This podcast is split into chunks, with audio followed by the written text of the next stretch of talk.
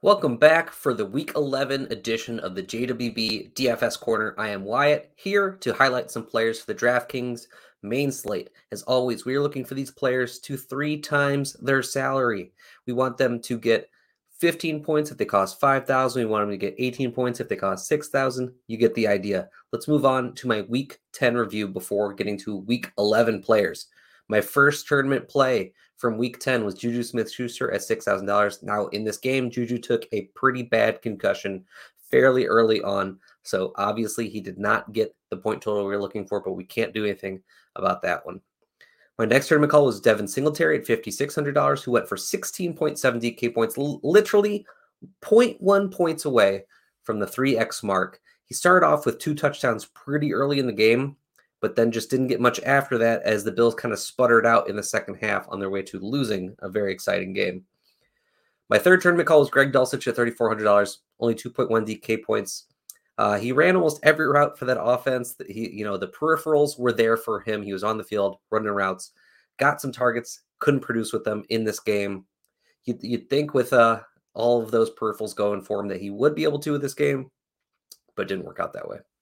My cash game lock was Justin Fields for $6,500, 43.38 DK points, almost seven times his salary. Justin Fields breaks the slate again. You got to keep going back to him. His price was raised yet again this week, but really, it's probably still, it's still not enough.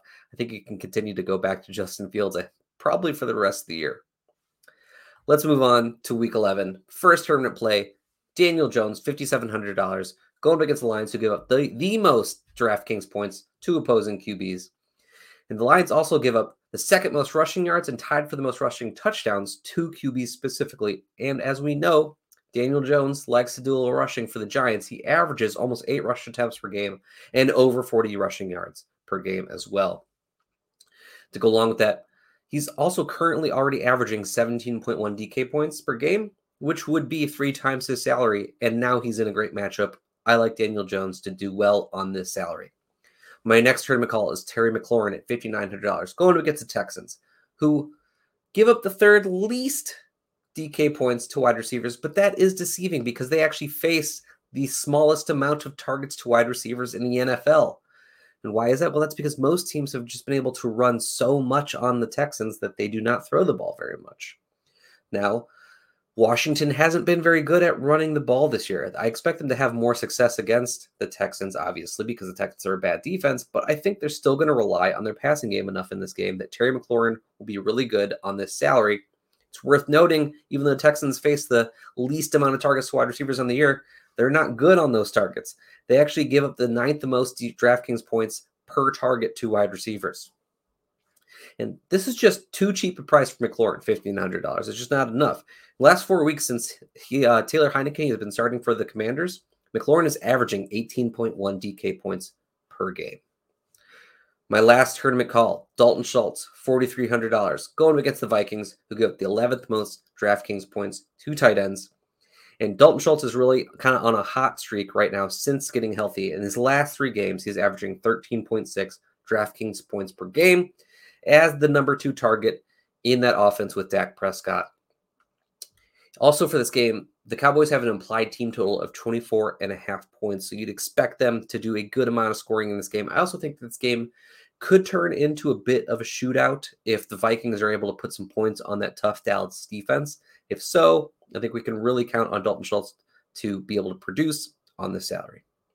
My cash game block for week 11 Dave Montgomery, $6,100, playing the Falcons, who are the fifth best matchups for running backs on DraftKings. And this one is real easy. No Khalil Herbert out for this game. Dave Montgomery is probably going to get somewhere near a 90% snap share at the running back position, which is something you don't really see for running backs on any team. And that alone is enough to warrant playing him in cash games, especially at this price. Trestan Ebner is there as the backup now, but he's a sixth round draft pick, and he's kind of more of a scat back, receiving back out of the backfield. But that, I don't think that's really going to take any time away from David Montgomery because David Montgomery is a very good pass blocker and pass protection for Justin Fields. So he's almost always out there on third downs. So I don't think Trestan Ebner is really going to interfere with David Montgomery's day much. But with that said, I think everyone's going to be on David Montgomery for cash. Uh, And I don't think you can really play him tournaments because everyone knows about this Khalil Herbert injury. That's why it's strictly just a cash game play for me, but I think he's a good one. That's going to wrap it up for this week. While you're here, like, subscribe, follow. That way you can get all of our content in your feed to continue to help you win your matchups. You can find all of our content at jwbfantasyfootball.com or on Twitter at jwb underscore ff. You can find me on Twitter at wyattb underscore ff. And we'll see you next time.